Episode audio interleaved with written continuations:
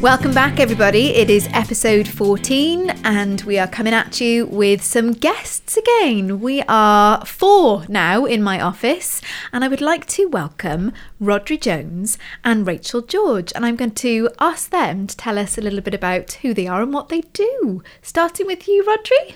Welcome. Hello, thank you. um, my name's Rhodri, and I work in Maes Special School. I've been working there for 12 years now, and I teach a range of students from the ages of 2 to 19 with um, multiple learning difficulties, profound learning difficulties, and ASD. Welcome. Hi, I'm Rachel and I'm also based in y but currently on secondment to area as Leader of Learning for ALN and I'm also working as part of the Pioneer Expressive Arts Working Group at the moment which has been uh, an amazing uh, journey over the last two years for myself. Well, welcome to both of you. There was an absolute kind of multitude of things that we could have talked about with you two in today's episode, but we really want to focus on the expressive arts within and with pupils who have additional learning needs. Tell us a little bit from your perspective about how significant the expressive arts are for pupils with additional learning needs. I think it's an integral part of their education. I also believe it's um, an entitlement to every child in Wales to have this expressive arts education, not just uh, ALN learners. However, it's something that we've seen a tremendous, we've had tremendous success with teaching expressive arts to our ALN learners. It's the real, authentic learning experiences. It's the context it provides to to back up the learning.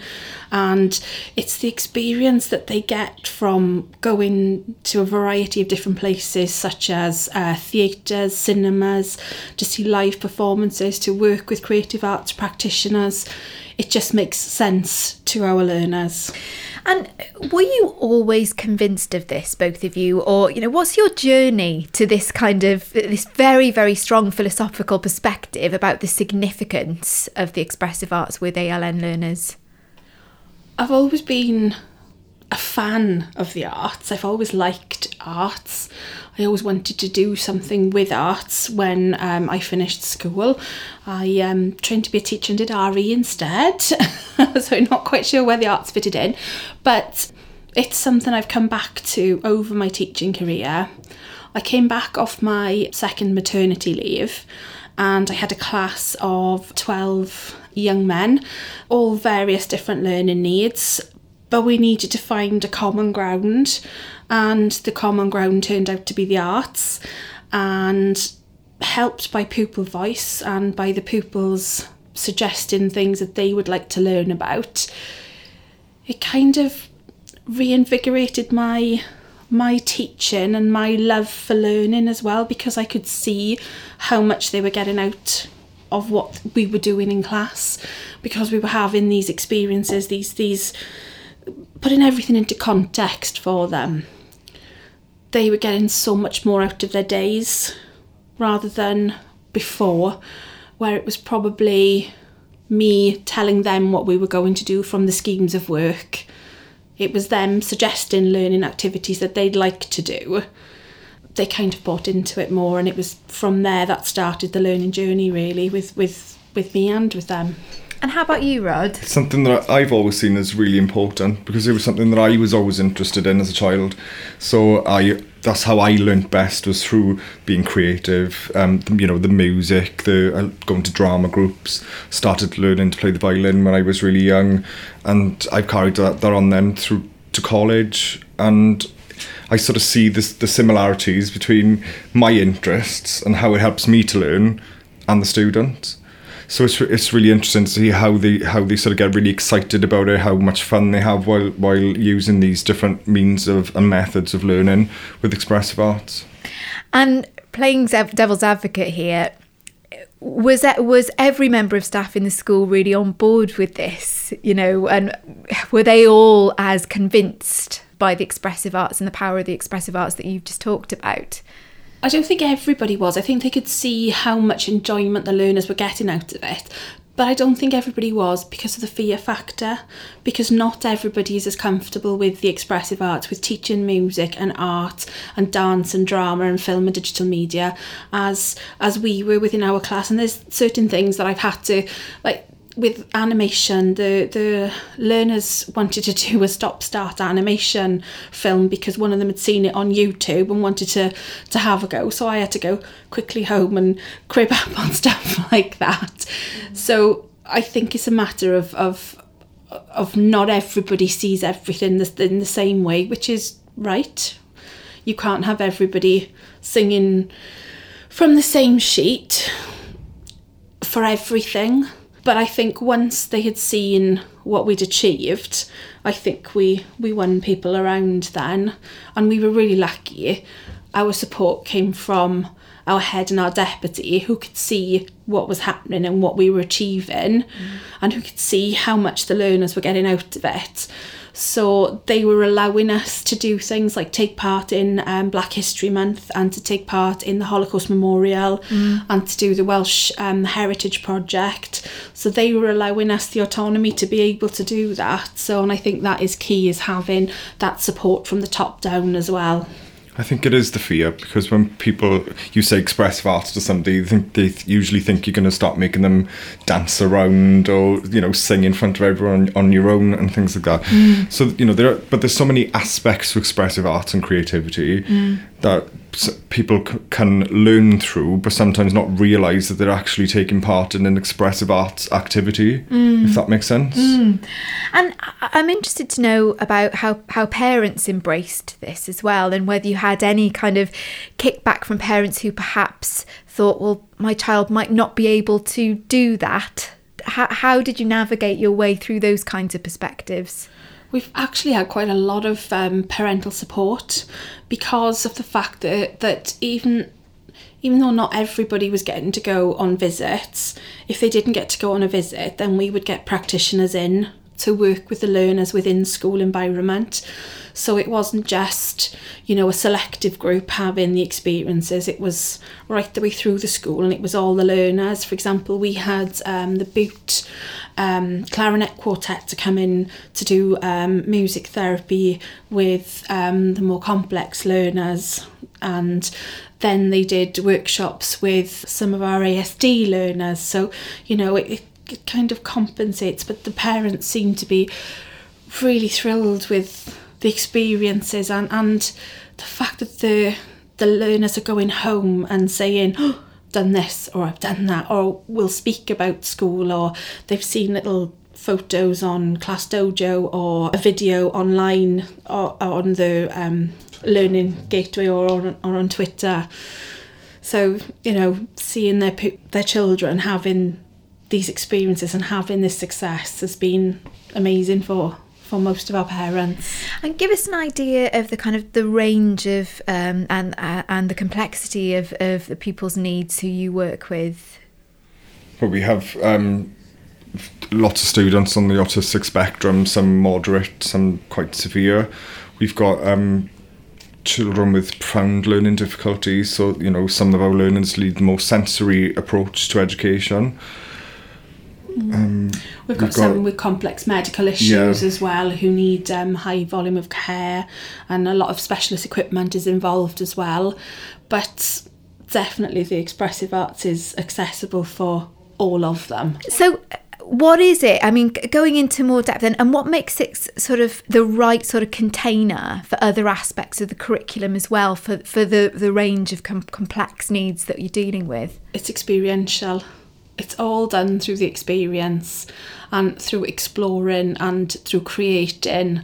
And for some learners it's the process of refining as well and developing that resilience to, to try again so that realizing that if they fail doesn't matter. It provides a really safe environment for them to explore.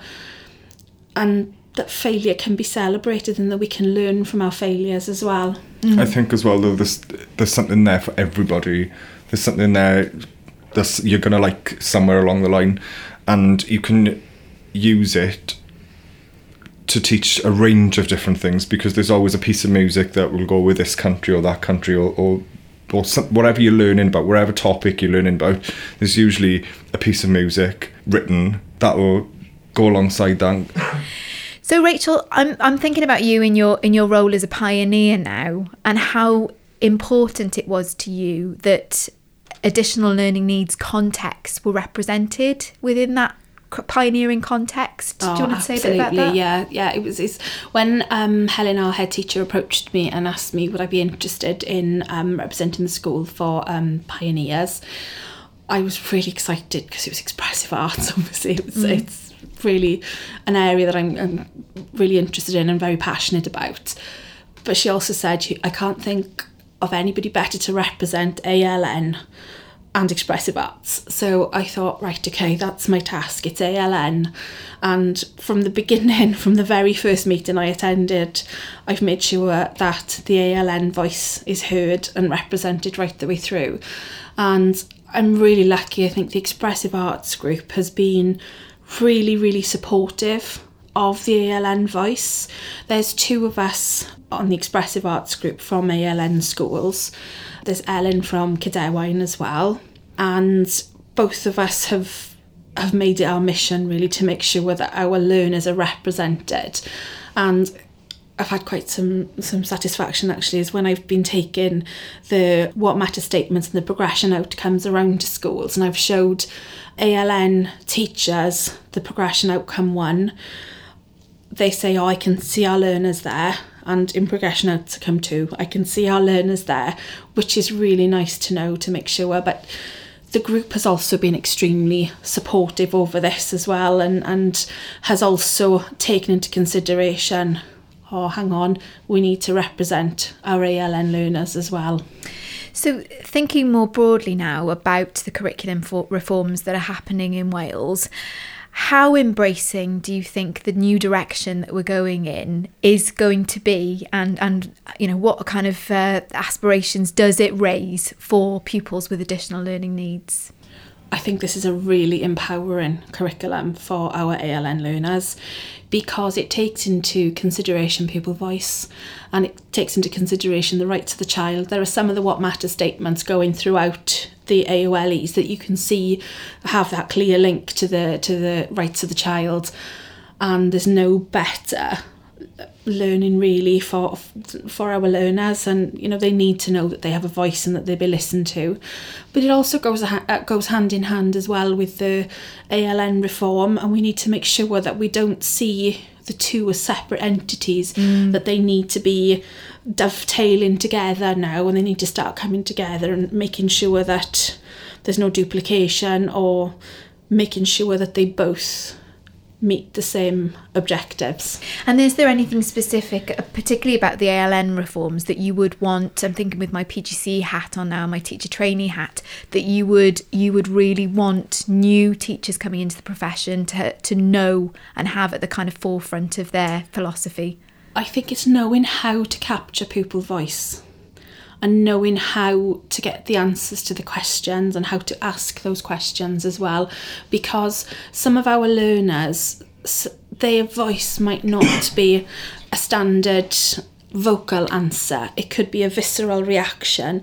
It could be a blink. It could be pointing with their eyes. It could be a sign so it's knowing how to capture and how to ask those questions It's about giving them any opportunity we can really to communicate what they need to communicate. and making sure their needs are met And I suppose that's where the arts dovetail, isn't it? It goes back to what you were saying before, Rod, as, as about multiple points of entry um, with the arts and Yeah. multiple forms of expression. Yeah. And it engages our learners as well. And I think if it engages our learners, all learners, any learners, then you're halfway there. The door is open for that learning to occur. Thinking critically now and thinking of some of the potential barriers and challenges and, and mindset changes that we need to navigate going forward with this new curriculum. There are going to be teacher trainees who are fearful of working with pupils with additional learning needs, not through necessarily prejudices, but through lack of knowledge, lack of experience. Likewise, as you said earlier on, people who are scared about the expressive arts. So, how do we start to unpack that, overcome those barriers? What advice can we give to teacher trainees who are a bit scared about teaching music if they never have done before, a bit scared about teaching, you know, pupils with ASD? You don't have to be an expert, have a go. Have a go. And it's that, that shift mindset, that have a go attitude. We're asking our pupils to do that, so we need to embrace that as well. Yeah, and I, I, you know, I, I think you don't have to be a music music practitioner to teach music. You don't have to play an instrument. You don't have to be able to read music. You know, we can use the colours and association of notes to be able to pre- uh, produce a piece of music or compo- compose even. So it's just about yeah, like Rachel said, having to go and relax, relax. and I suppose that that has an impact on our kids then, doesn't Yeah. it? Yeah, Ultimately, definitely. they can kind of pick up on our our, our Yeah, insecurities. absolutely, absolutely. But you don't have to be an expert. And some, you know, some of our our learners know how to use iPads far better than I ever will be able to use them.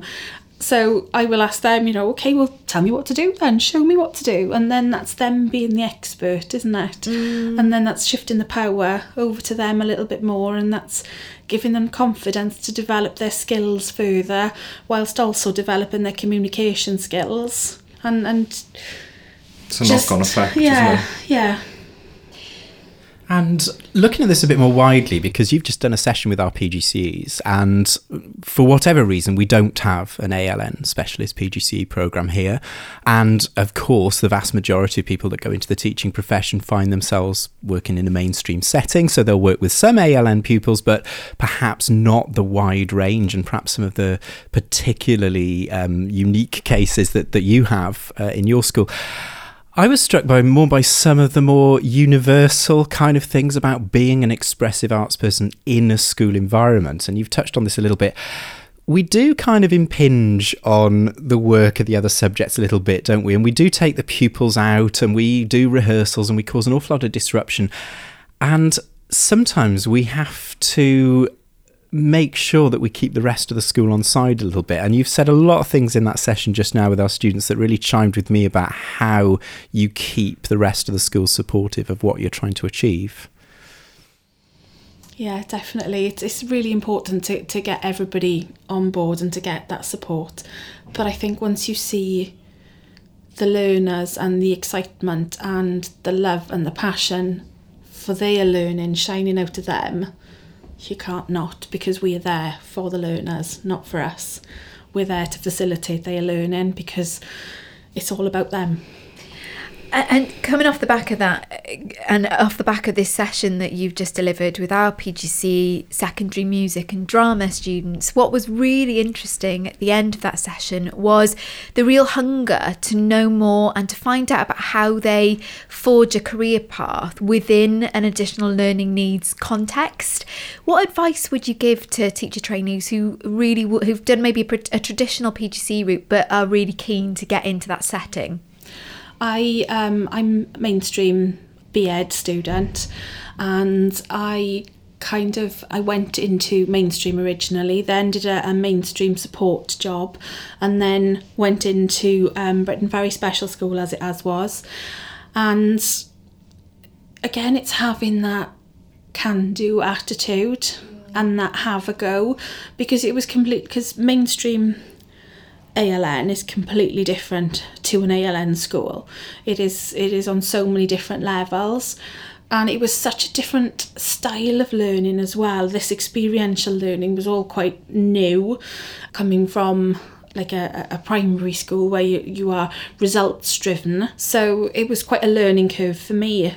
But I walked down the steps into that school and I just felt as if I was coming home. I just knew that I was supposed to be there and that that, that was right for me.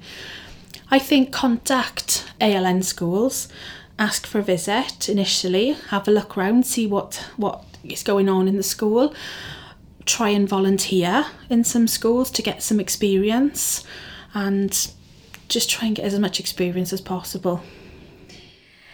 Just thinking now, going forward uh, into the future, you're about to hand over. I'd like to say it's kind of a, a tangible thing, but it's not. It's going to be online, isn't it? This new curriculum, this new expressive arts, AOLE, and the other AOLEs that are about to be delivered into the hands of school teachers everywhere in Wales.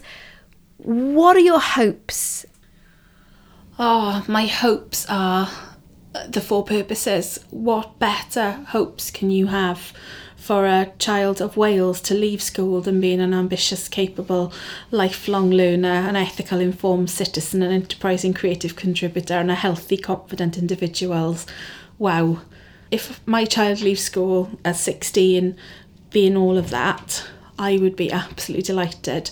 There's so many pressures on our children at the moment that this new curriculum hopefully is that glint of light at the end of the tunnel really f- for me. I think it's one of the most exciting things to happen in education for many many many years. And it's the way i want my children taught. And not only my class but my own children as well. And I wonder if you've got any words of advice for all my students and all my fellow music, drama, arts teachers, because I've been really struck. I've never met you before today, but I've been really struck by your ability to achieve the seemingly impossible. And it's not because you're in an ALN school and it's somehow exempt from the rules of life. It's because you're prepared to get on people's nerves. And I just wondered if you had some words of advice for my fine colleagues and my fine students in that department. or just I don't understand no.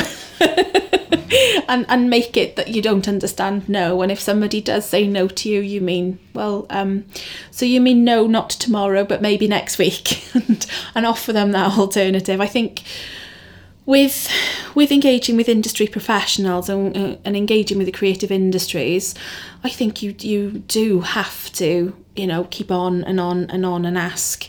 And we've been really lucky with the response that we've had. It is an integral part of the new curriculum is to have these rich experiences with creative practitioners and with the creative industries. So there's going to have to be, you know, that that joining really, that joining of minds. And I think if you if you don't ask, you don't get. Yeah, absolutely. Yeah, and we should make clear to listeners this has resulted in you buttonholing everybody from the entire cast of Les Mis to Only Men Aloud, Aled Jones, and all the rest of them. Yeah, so Samantha Barks Samantha and Barks. yes, we've had uh, Oh, quite a long list. quite a long list. Yes, yeah, so go for it. Think outside the box. absolutely. Yeah, yeah, and and don't take no for an answer. And don't be afraid to ask either. Yeah. People can only say no, but like Rachel Yeah. said, you don't have to accept that. Well, thank you very much for that deep discussion. Lots of food for thought there um, for our PGC teacher trainees and anyone out there who's thinking about dabbling in the expressive arts within ALN context and beyond. Okay, so we asked you to do some homework for us. And first of all, we would like you to tell us what your well-being tip is. Be kind to yourselves. You can't be an expert in everything, and you have to take time for yourself. You can't do everything all at once. Words of advice that I think resonate Yeah, with that was all short, of us. sweet, and absolutely to the point, wasn't it? And I completely agree. Yeah. Totally agree. Okay, so the other one that we usually do at this point is to shout out to someone who's doing something amazing. So, who is that person? Oh, we're going to shout out to to Maes y Coed School definitely for for being a pioneer in expressive arts, to our amazing choir in Maes y Coed, and to the the expressive arts um, pioneer group as well. We salute you all. Thank you very much. And we always ask for a little something that our teacher trainees and teachers can try. What would you suggest? Shabam, definitely Shabam. Oh, you've got to tell us what this is now. I know because I've just I've just been shabammed. you can shabam. Uh, for those of you who don't know what Shabam is, it's actually um, uh, a kind of aerobic dance, and it's been absolutely integral to my class for quite a few years now since I discovered it outside of school. And it really engages our learners because uh, most of our learners are taxied in in the morning so they've been in the taxi a little while and then they have to come in and it's not fair for them to expect them to be learning ready after all of that so we have a little bit of fun and we do like a morning check-in and we do shabam and then we're ready to learn Get moving. yeah Absolutely. I'm pretty sure that's a well-being tip as well. So if you haven't shabammed lately, I think uh, that's what on, next on your to-do list. Definitely. Well, that's uh, our podcast done and dusted. I hope that's given you plenty of interesting food for thought there across a range of things. Thank you so much, Rhodri and Rachel, for coming in and being part of it. Hope it wasn't too much of a scary experience for you. And uh, we will see you next time when the next episode comes out. And uh, bye bye for now. Bye. That was Emma and Tom's PGCE podcast, presented by Emma Thayer and Tom Breeze. The special guests this week were Rachel George and me, Rhodri Jones. A big hello to all the amazing staff and pupils at Ysgol in Neath, and huge thanks to all the industry practitioners who have enriched their lives. We're all shabamming off into the sunset. Until next time, take care and enjoy teaching.